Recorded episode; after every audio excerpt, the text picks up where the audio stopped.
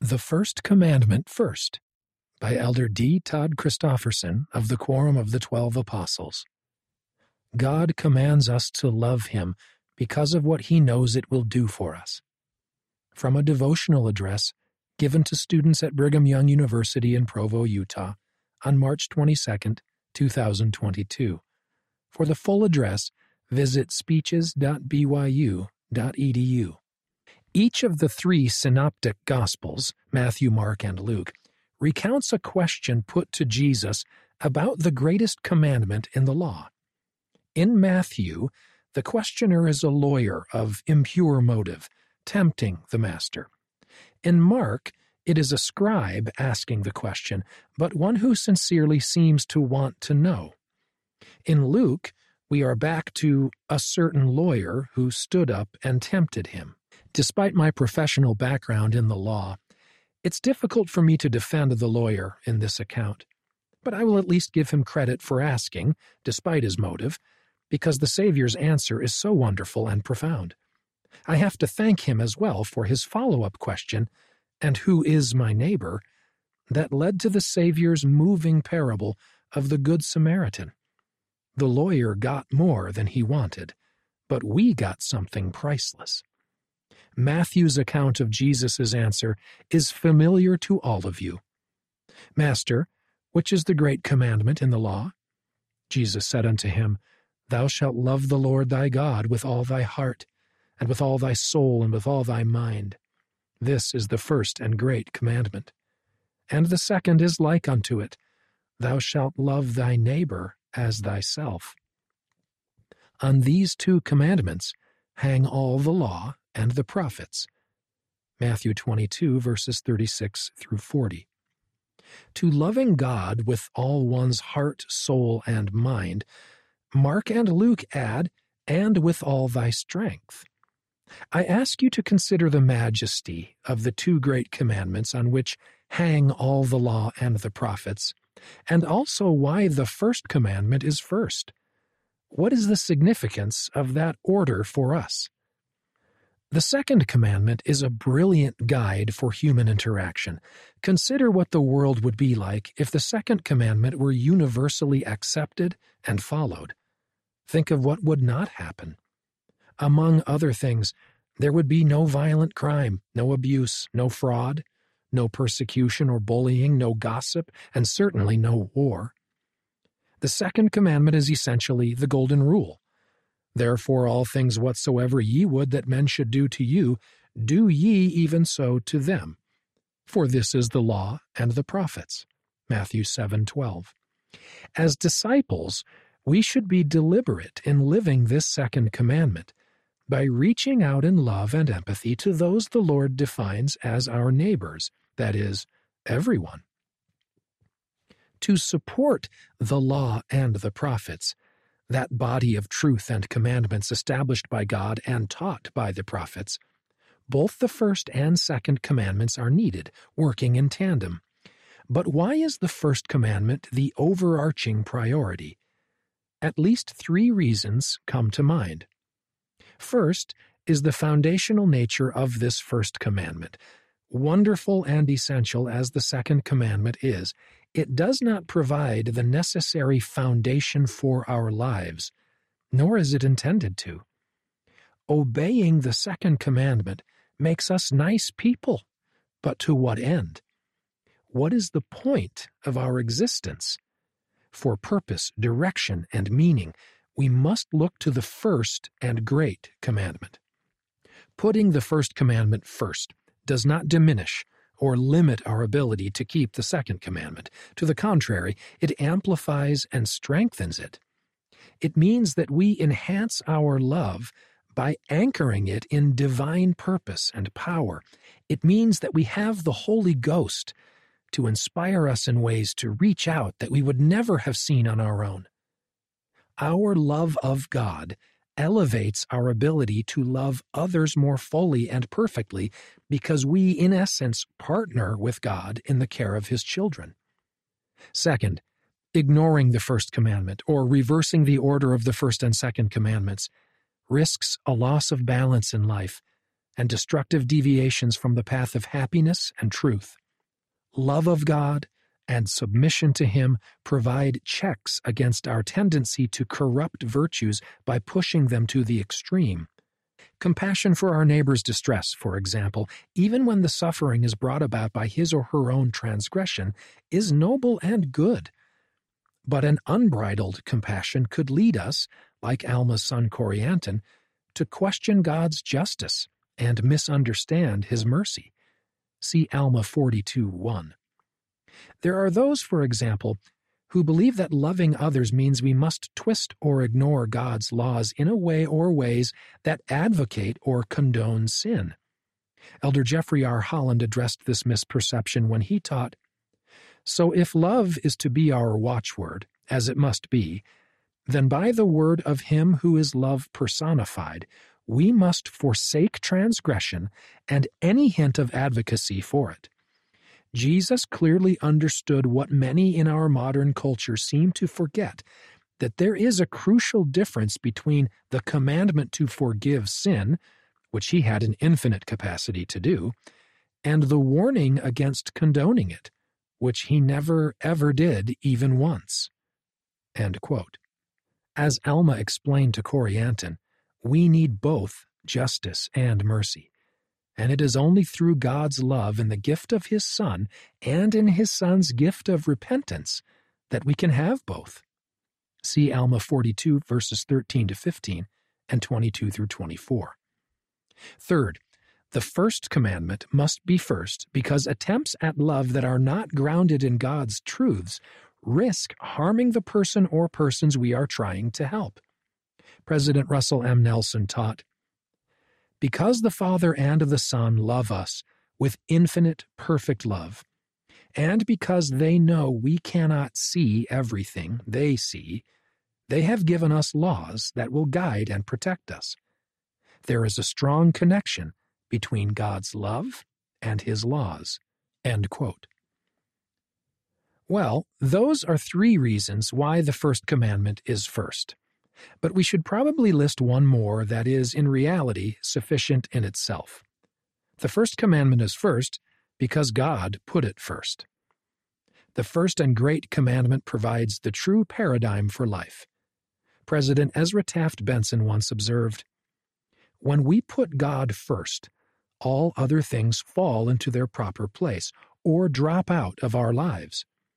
Our love of the Lord will govern the claims for our affection the demands on our time, the interests we pursue, and the order of our priorities. God's love for us, providing us a privilege to advance like Himself. God, who commands us to love Him, first loved us. 1 John 4:19. Consider for a moment what God's love has meant for you and me to this point in our existence and what it foreshadows. Even prior to our spirit existence, we existed as uncreated intelligence or intelligences. God came down in the midst of the intelligences and devised a plan whereby we might advance. In the words of the prophet Joseph Smith, God Himself, finding He was in the midst of spirits or intelligences and glory, because he was more intelligent, saw proper to institute laws whereby the rest could have a privilege to advance like himself. As you know, his plan encompassed our becoming his spirit children, which was a glorious step forward, our first estate. Then he established the path wherein we might have the physical added to the spiritual, a second estate essential to obtaining the fullness of being and glory that God Himself enjoys.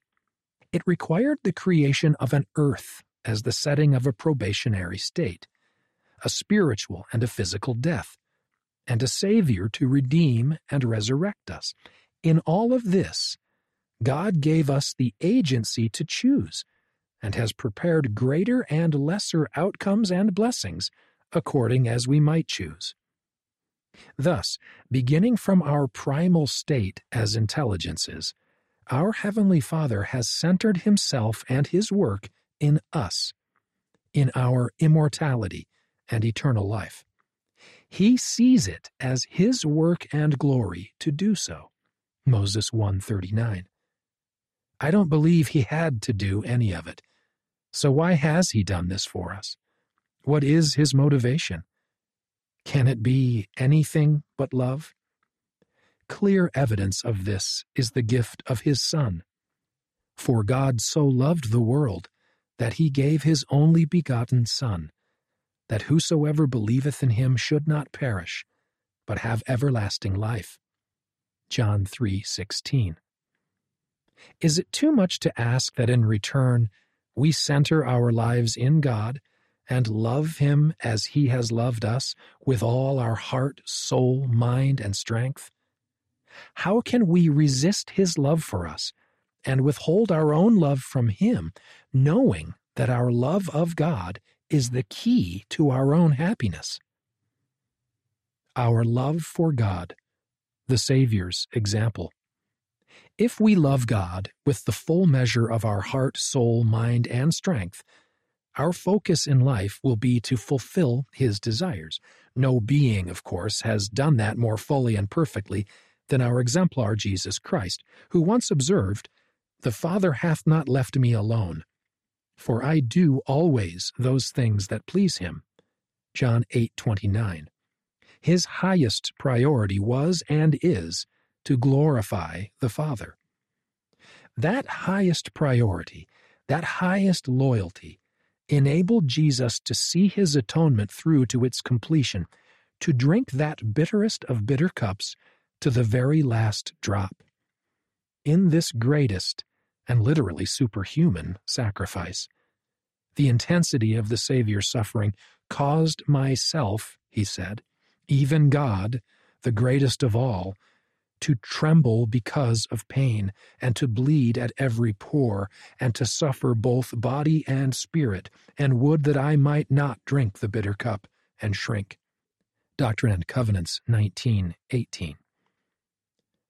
Nevertheless, his love for and desire to glorify the Father surpassed the incomprehensible suffering. In the Lord's own words, Nevertheless, glory be to the Father. And I partook and finished my preparations unto the children of men. D&C 1919. As Christ hung upon the cross, our fate, our immortality, and our eternal life hung in the balance. And the thing that tipped the scale in our favor in determining whether our very existence would have meaning was that Jesus Christ loved the Father with all his heart, soul, mind, and strength. In Christ, then, we find our pattern loyalty to God above all else and above everyone else a consciousness of our accountability to Him at all times and in all things, and a yearning desire to know and to do His will. Here is our guide in making decisions. When we love God first, we see the world and our lives through His eyes rather than through the eyes of any other person, even a social media influencer. So, what does it look like to put the first commandment first? I cannot list everything that loving God above all else entails, but I would like to describe some examples. Putting the first commandment first keep my commandments. Certainly, one of the foremost aspects of keeping the first commandment is strict obedience to God. As the Savior said, If ye love me, keep my commandments. Jesus was fixed upon keeping each and all of his Father's commandments and showed us what obedience to God means in real life. A good friend of mine once commented about our seemingly universal inclination to rationalize when it comes to God's commandments. He noted, for example, from his observations and his own experience, that a question that begins, Does the Lord really care if I? will always be answered no. It is a convenient way to excuse almost anything if we can convince ourselves that the Lord surely wouldn't care about something so relatively minor as we suppose it to be. But my friend noted that this is the wrong question. It is not whether the Lord cares, but whether we will do what we promised. The question is, what sign will I give to God regarding my love for Him? Or, what does it mean to keep His commandments and covenants with exactness and honor? Of course, one of the most important aspects of keeping the first commandment is to keep the second commandment, to love our brothers and sisters. As John stated, If a man say, I love God, and hateth his brother, he is a liar. For he that loveth not his brother whom he hath seen, how can he love God, whom he hath not seen? 1 John 4 20. And we have the Lord's familiar words, By this shall all men know that ye are my disciples, if ye have love one to another. John 13:35. Putting the first commandment first, feed my sheep. Closely allied to disciplined submission to God's commandments is service to him and his cause. To Peter and to us, the Lord directs his thrice repeated question, Lovest thou me? And, like Peter, our answer must be yes, even more than my career or anything or anyone else. And we each hear the shepherd's voice Feed my lambs, feed my sheep. I am confident that our Heavenly Father and His beloved Son are pleased with your individual kindnesses, however limited or insignificant they may seem in a vast world of need. Every act and every offering matters. I am also confident that they are pleased with what we are doing collectively as the Church of Jesus Christ of Latter day Saints, and in association with others. As but one example, the aid to alleviate suffering arising from the current war targeting Ukraine is truly Christ-like. We consistently try to focus on the need at hand and not let the right hand know what the left hand is doing, but I hope that as a church, we can provide more comprehensive accounts going forward so that you'll know more about what you are doing as part of the body of Christ to feed his sheep. Keeping the first commandment also means promoting the Lord's cause in the earth, helping bring to pass the eternal life of our Father's children. I can think of no better example than the missionary service that many of you have given or will yet render. We in the Twelve covet every opportunity we have to be with missionaries because of the uplifting, renewing spirit we feel among those who are so urgently involved in feeding God's sheep and lambs.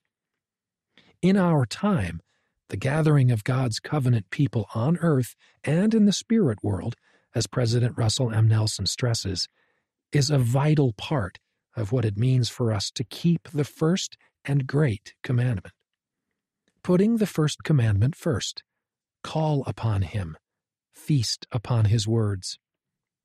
Another way we put the first commandment first is quite obvious. It is to call upon God in prayer and to feast upon his word for understanding and direction. We want to know and do what he wants. We want to know what he knows.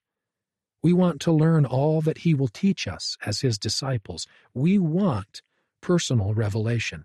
Amulek urges us to cry to God in the name of Christ for mercy, to cry over our household, and to cry over our fields and flocks. He urges us to cry unto God against the power of our enemies and the influence of the devil. And when you do not cry unto the Lord, let your hearts be full, drawn out in prayer unto him continually for your welfare, and also for the welfare of those who are around you Alma 34:27. Nephi tells us to feast upon the words of Christ.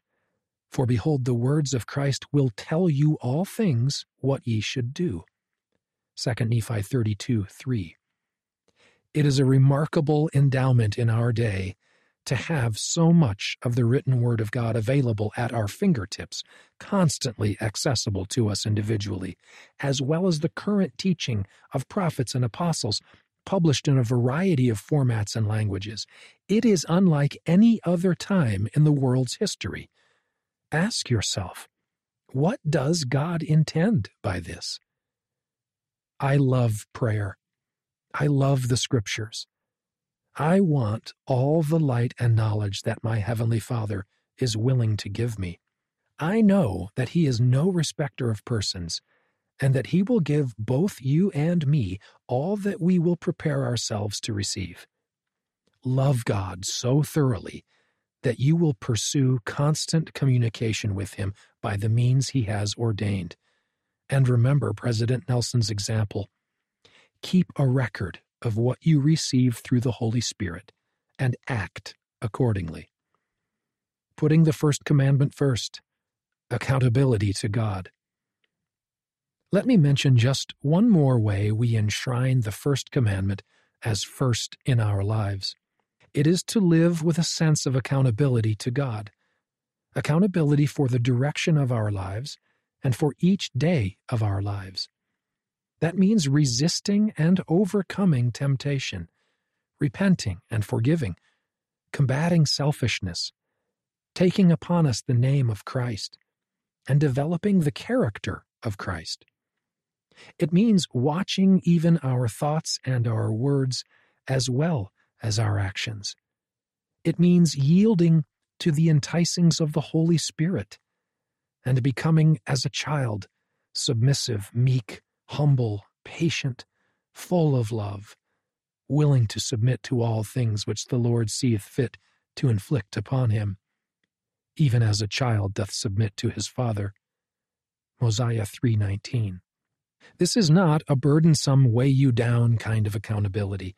Rather, it is the acknowledgement of a wise, interested, and caring Father who knows the path to fulfillment and ultimate joy.